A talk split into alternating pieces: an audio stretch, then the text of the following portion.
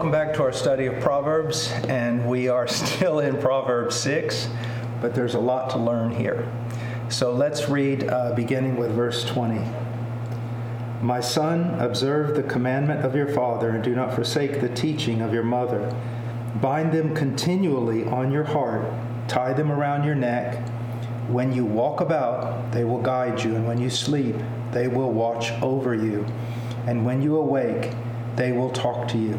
For the commandment is a lamp, and the teaching is light, and reproofs for discipline are the way of life. Uh, let's go to the Lord in prayer.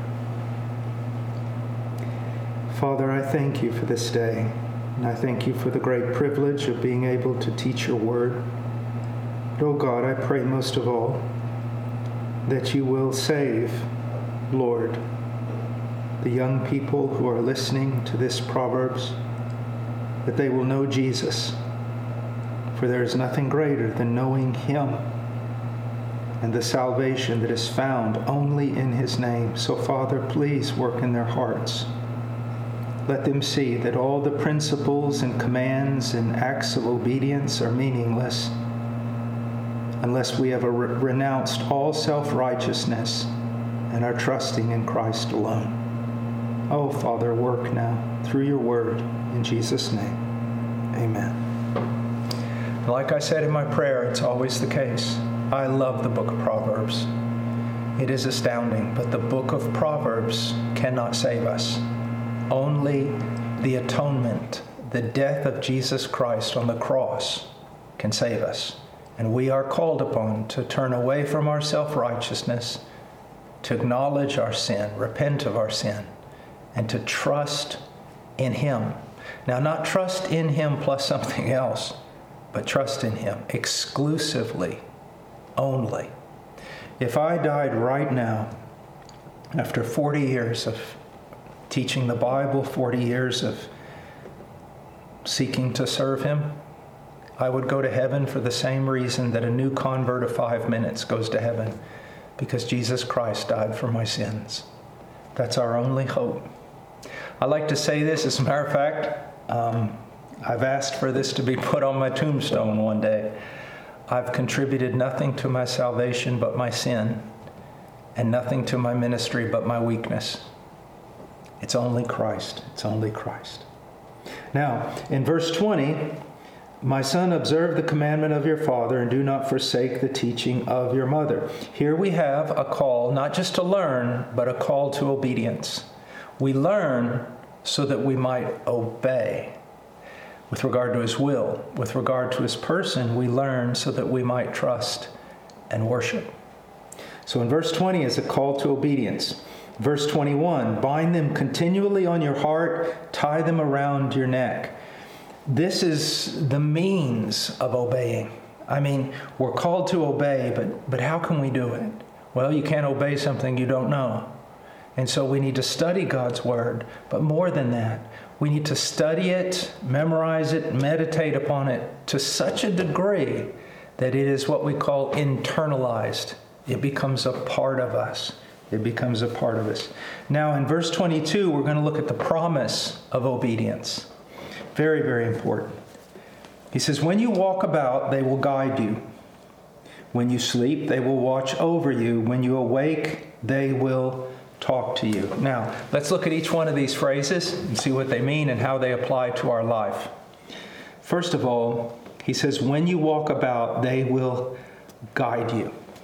And one of the overarching themes of this entire um, chapter 6 that we've been looking at is only the scriptures are able to help us navigate through the dark seas of this world let me just tell you something, and you might get angry with me, but if you disagree, just go ask your mom and dad. You're not as smart as you think you are.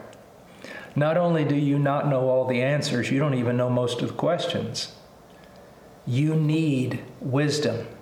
And wisdom wasn't born with you, it, it, it wasn't innate in you. You need to learn wisdom, you need to acquire wisdom to navigate through this world.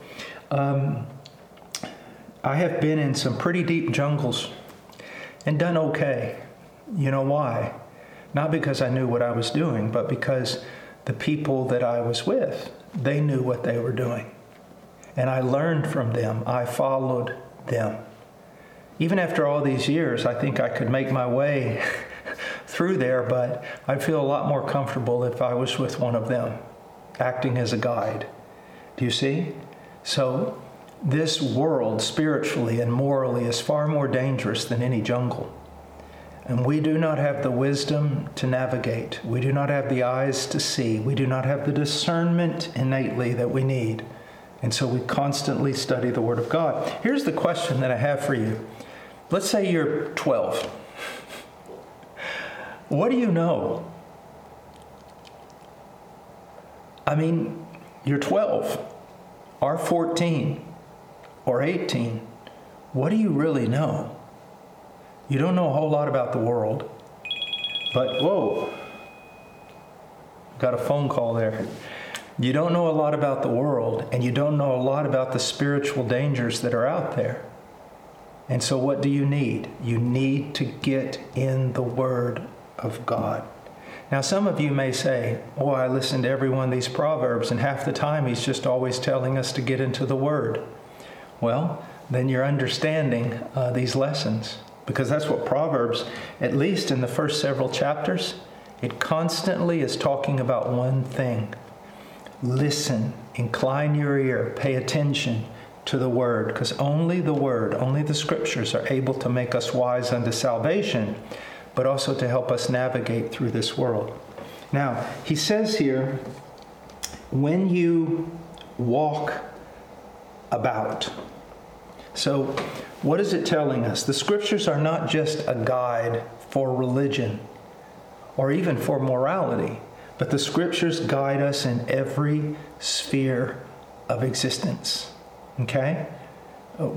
Too many times, uh, young people, I think, I think all of us, are prone to think, oh, I need the Bible so I can go to church on Sunday. No, you need the Bible so that you can go to work on Monday.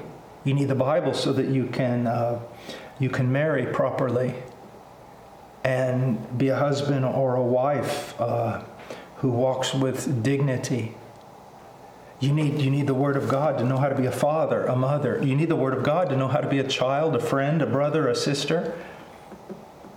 Even if you go through the book of Proverbs and many other places, you will find enough information to make you wise unto with regard to business, with regard to government, with regard to every sphere of activity in the human life.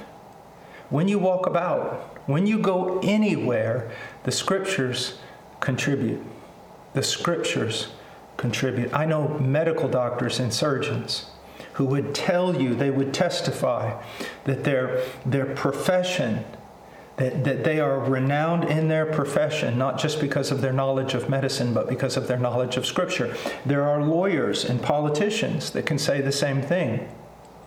There are salesmen and, and housewives and homeschool moms and mechanics and engineers and they will all tell you that part of their success is due to the fact that they have studied God's Word and that they have learned to apply it to every aspect of their life. Now, it says here, when you walk about, they will guide you. Now, the word guide is often used with regard to God um, guiding his people, not just through um, easy times but guiding his people through the greatest difficulties so that they arrive at the destination that he has determined. I'll give you an example. In Exodus 15 13, in your loving kindness you have led the people whom you have redeemed. In your strength you have guided them to your holy habitation. He has guided them to the place that he wanted them to be. Okay? And he, he guides us practically through His Word. Now, there are times when we can be disobedient or ignorant of His Word, and He can come down and kind of grab us by the back of the neck and turn our head in the right direction. But practically and usually, God leads us through His Word. Now, I want to show you something. I want you to hold your place in Proverbs, and I want to go to something that's very, very important. And I want us to go for just a moment to the book of James, if you will. chapter 1, verse 13. I want to talk about God's guidance.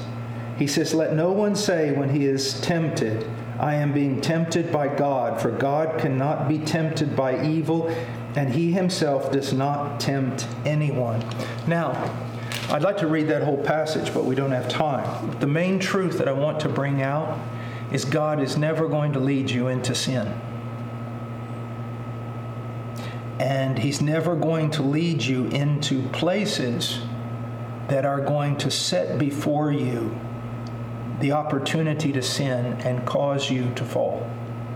Um, God does not work that way.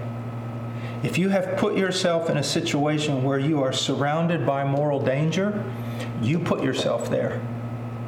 And you need to recognize it. Don't blame God.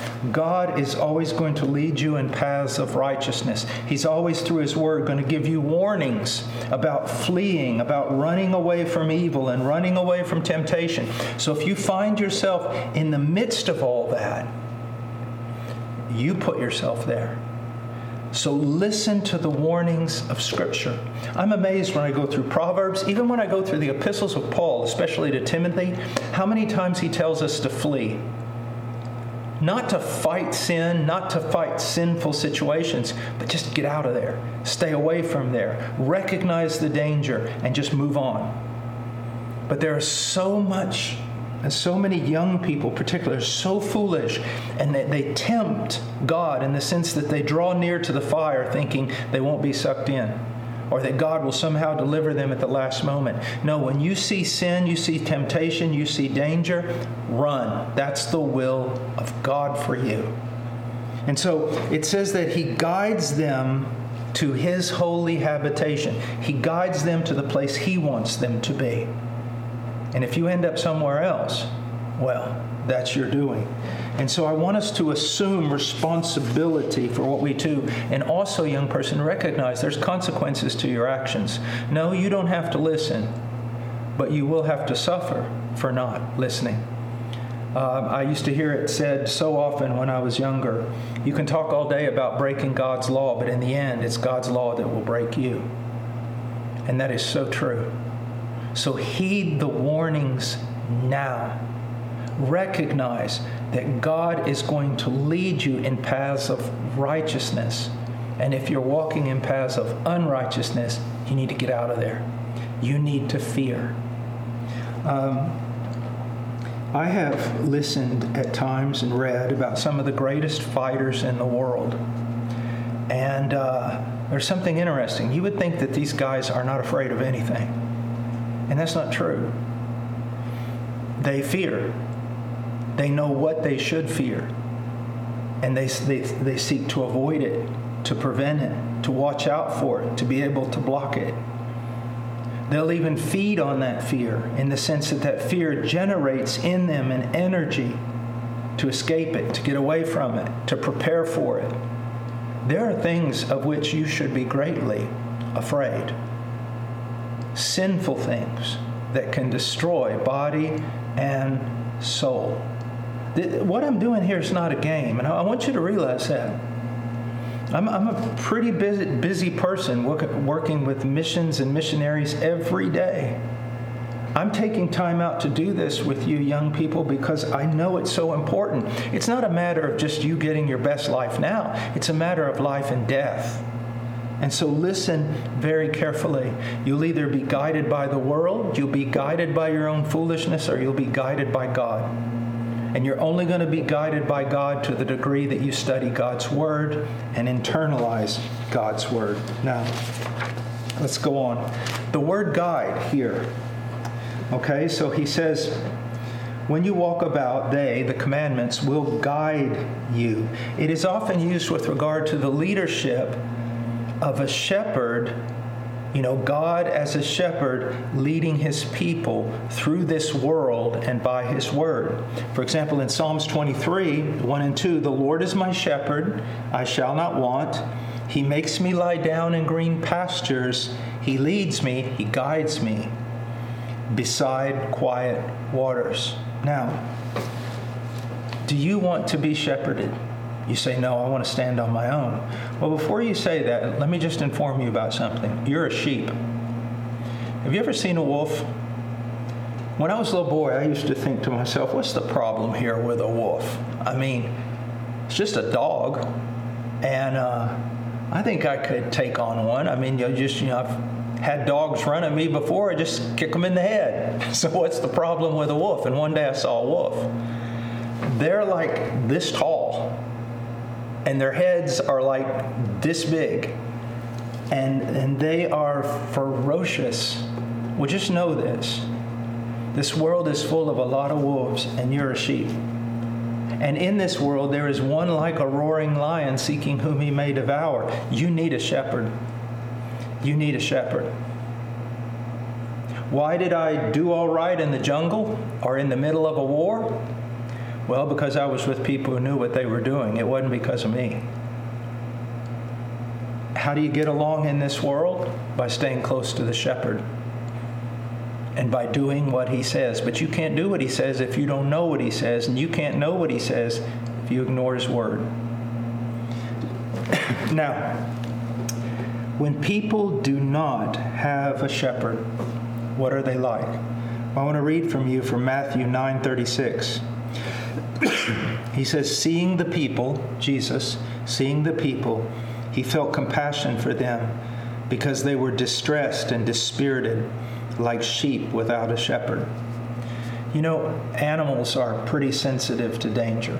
Uh, we raised, we didn't raise sheep, we raised cattle and quarter horses. But it, it was amazing. Uh, there were times when we had these, what we call feral dogs, that would run through our ranch. And be a big pack of them at times. And uh, there was something about the cattle, they just knew when those things were getting near.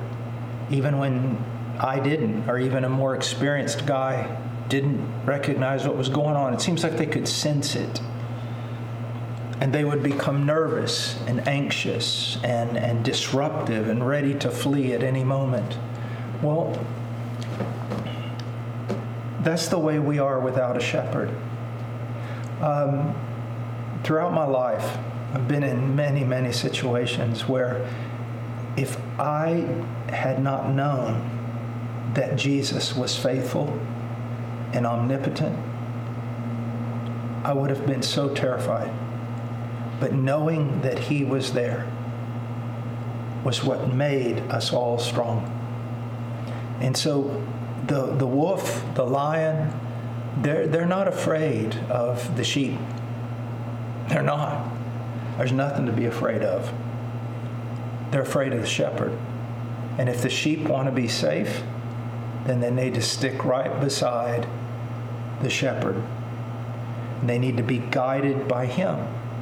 Now, I would recommend you pray all the time and you develop your relationship with Christ. But I, I just want you to tell, tell you something. He's going to lead you primarily by ordinary means, by the word that he has spoken. You know, there's an interesting thing. When God talks to Solomon, Solomon basically says, you know, God, after he's made a king, he says, you know, I'm, I'm young. I don't know what to do. I need your help. Give me wisdom. And God gives him wisdom, and God promises him all kinds of things. But, you know, I wondered, I used to wonder, I'd sit there and go, when God talked to him that time, why didn't God say, hey, Solomon, later on in your life, uh, you're going to make the mistake, the sin of amassing horses and wealth, and your heart's going to be lifted up. And also, you're you're going to amass concubines and wives and everything. Don't do that, Solomon, because you're going to you're going to mess up everything. I often wondered why didn't God just at that moment tell Solomon that? Do you know why I think he didn't? Because he already did in Deuteronomy 17 in his word, he speaks to the kings. He speaks to the men who are going to become kings. And he says, When you become a king, You need to you need to take the law and you need to make your own copy in the presence of the priest, which means the priest is also teaching you. You need to not amass wealth or all these things that normal kings do. So he'd already warned Solomon. The problem is Solomon didn't listen to God's word. So as a young person, I don't want you to think that God's going to guide you by somehow opening up the heavens and talking to you in an audible voice. He's already told us everything we need to know in His Word. And if you neglect it, don't expect to get some, I don't know, special message. So I plead with you if you want to be guided by the shepherd, be in His Word. Now, I want to show you in Proverbs 7 the very opposite a young man who's not guided by the Word of God. In, in Proverbs 7, verse 6, for at the window of my house I looked out through my lattice, and I saw among the naive, that is, the foolish, and discerned among the youths a young man lacking sense, passing through the street near her corner, the corner of an immoral woman, and he takes the way of her house. Now, is he being guided by God's word? Is he being shepherded at this moment by God? No. He's cast aside, abandoned the teachings of God, the teachings of his father, the teachings of his mother, and he's being guided by his own lust, his own evil desires. Maybe he's being guided by already having conversations with this immoral woman, and he's going to go into her, okay, into her house, and it's almost like an animal going to slaughter. Okay? So you have to make a decision. And, and you're probably thinking that, that I'm going to say, God's going to guide you or you're going to guide you. Well, I, I think you shouldn't be so proud. You don't really guide you. The options are God's going to guide you are the opinions of this fallen world are going to influence you and become your guide. So many people think, you know, God's Lord of my life or I'm Lord of my life. Well, you're never really Lord of your life because you're so susceptible to the wicked influences of others. So it's better to look at it this way. You're going to submit to, well, it's, don't look at it this way. You're going to submit to the lordship of God or you're going to submit to your own lordship because you're really not Lord. The better way to look at it is you're going to submit to the lordship of God by obeying His word, or you're going to submit to the lordship of immoral, foolish people. So, which one are you going to choose? Do you see that? You say, Well, I choose God. Then get in His Word. Prove it. Get in His Word. Saturate your life in His Word. Prove it. Okay? Now, I, I want us to look at something very, very special. He says, This is beautiful. He says, When you sleep, they will watch over you. Now, I want you to notice the opposites we have. First of all, when you walk and when you sleep, they're polar opposites, okay? When you're awake, when you're sleeping. That pretty much what's that do? That's talking about your entire life. So, what he's saying is the totality of your life will be affected.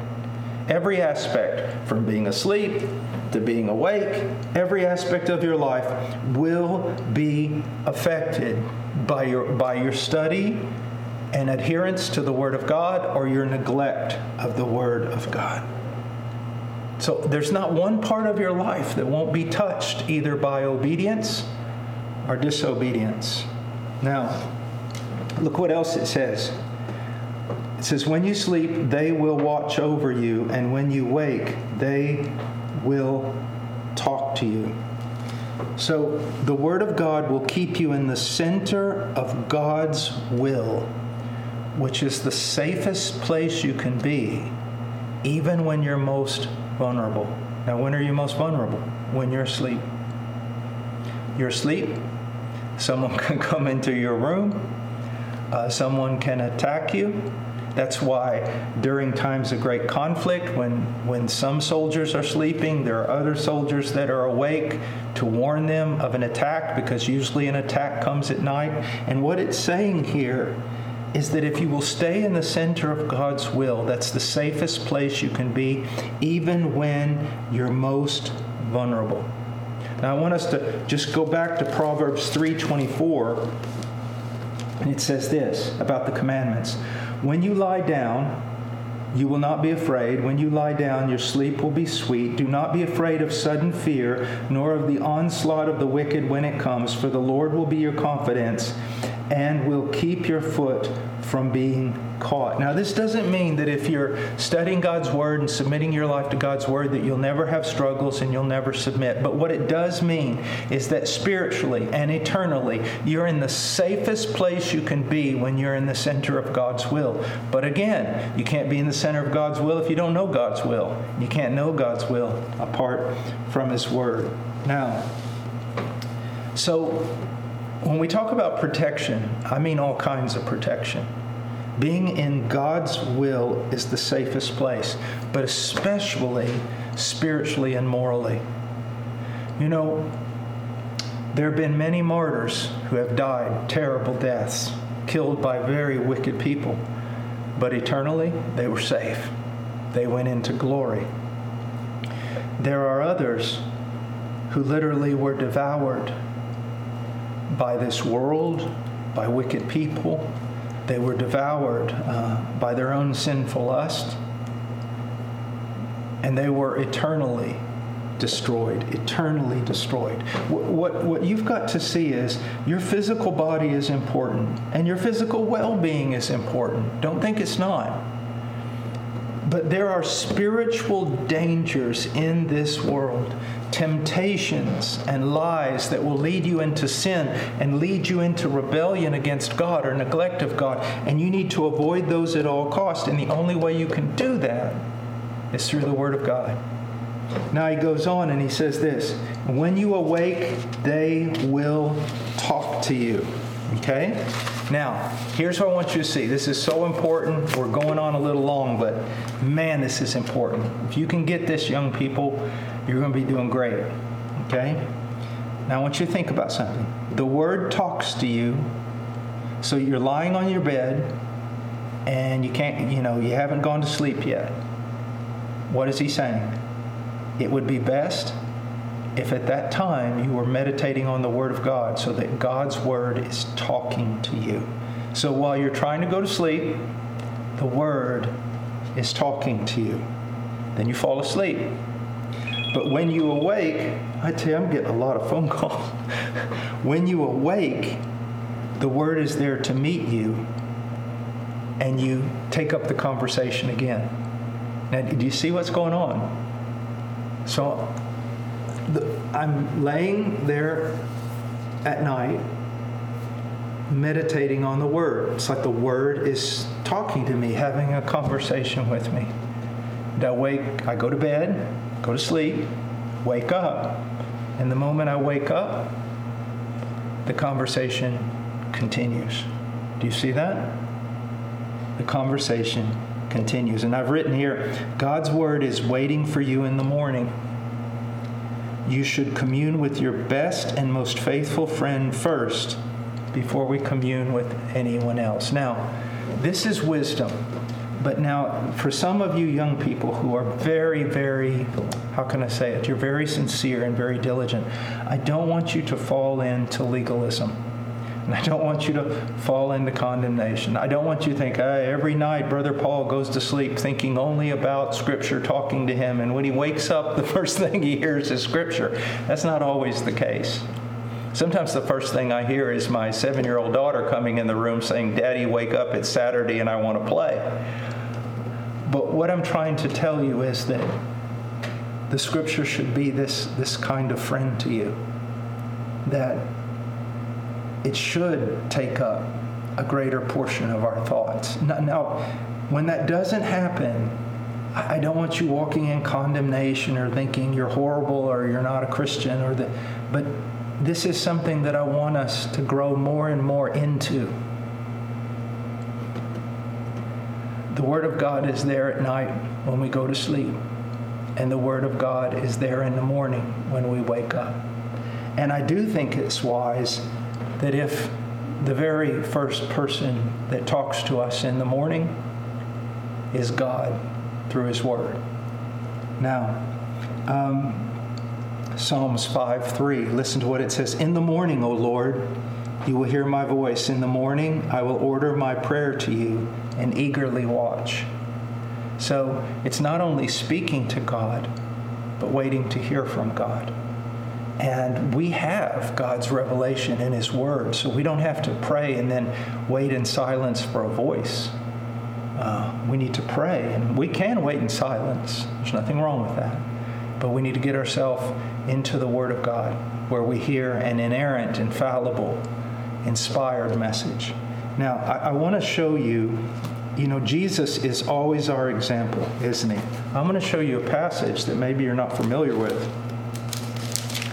It is in uh, Isaiah 50, and it's one of what we call the servant songs. So, in, in Isaiah, there are these chapters that refer specifically to the Messiah, like Isaiah 53, which you're all familiar with, verses 1 through 12. But here, I want you to look at verse 4 of Isaiah 50, 4 through 6. This is the Messiah, okay? This is a prophecy talking about the Messiah. And one of the things that's so quickly, so so clearly pointed out here is that the Messiah, although God, is God in the flesh. He's a true man. This is what it says. Verse 4 The Lord has given me the tongue of disciples that I may know how to sustain the weary one with a word. As we know from the book of Luke, the Messiah, as a child, grew not only in stature but wisdom. He grew in his knowledge of God through the study of Scripture. The Lord God has given me the tongue of disciples that I may know how to sustain the weary one with the word. Now listen what it says. Now this is this is the Messiah. This is the only perfect man. He awakens me morning by morning. He awakens my ear to listen as a disciple. The Lord God has opened my ear, and I was not disobedient, nor did I turn back. Then it goes on to talk about how he knew God taught him what he had to do, and he didn't turn back. He willingly gave himself to be beaten, to be crucified for the redemption of his people. But the point that I want to make to you is he's our example. Now, if the perfect man, Jesus, God and man, if he's awakened every morning in order to hear the word of God, how much more should we follow him in this matter? That the first thing that we hear is him through his word. Now, I want to tell you something. It's it's a lot it's a lot easier to say than to do. You know, uh, working in the ministry, especially with missionaries around the world, I oftentimes will wake up and the first thought is, oh, there's a problem, or I got to get to the office, or someone's uh, in trouble on the foreign field, or someone's in prison, or someone's being persecuted. And, and um, all that requires an urgent response. But I can tell you that sometimes I've been, I've been foolish and I've been disobedient and jump out of bed and, and just running to a task when I should have tarried, when I should have been in the Word. Um, the greatest gift that you can give to the world is to be a godlier man, a godlier woman, a godlier youth or child, you see? Um, and that only happens by you spending time with the Lord. Now, of course, there are moments that are urgent, but as a practice, this should be our practice. And I hope that you learn stuff from what I'm teaching you, but I hope that you develop a relationship with the Word of God where you learn far more, and not through the medium of a man, but through your own study of Scripture. All right? All right, well, we'll take up the next lesson. Um, we'll continue here in, in uh, Proverbs 6. God bless you. Let's pray. Father, I pray that you would work in the heart of your your people, especially the heart of the, the youth and the children, that are listening to this study. I pray, dear God, that you would bless them and strengthen them, that they would be true disciples of Jesus Christ. In Jesus' name, amen.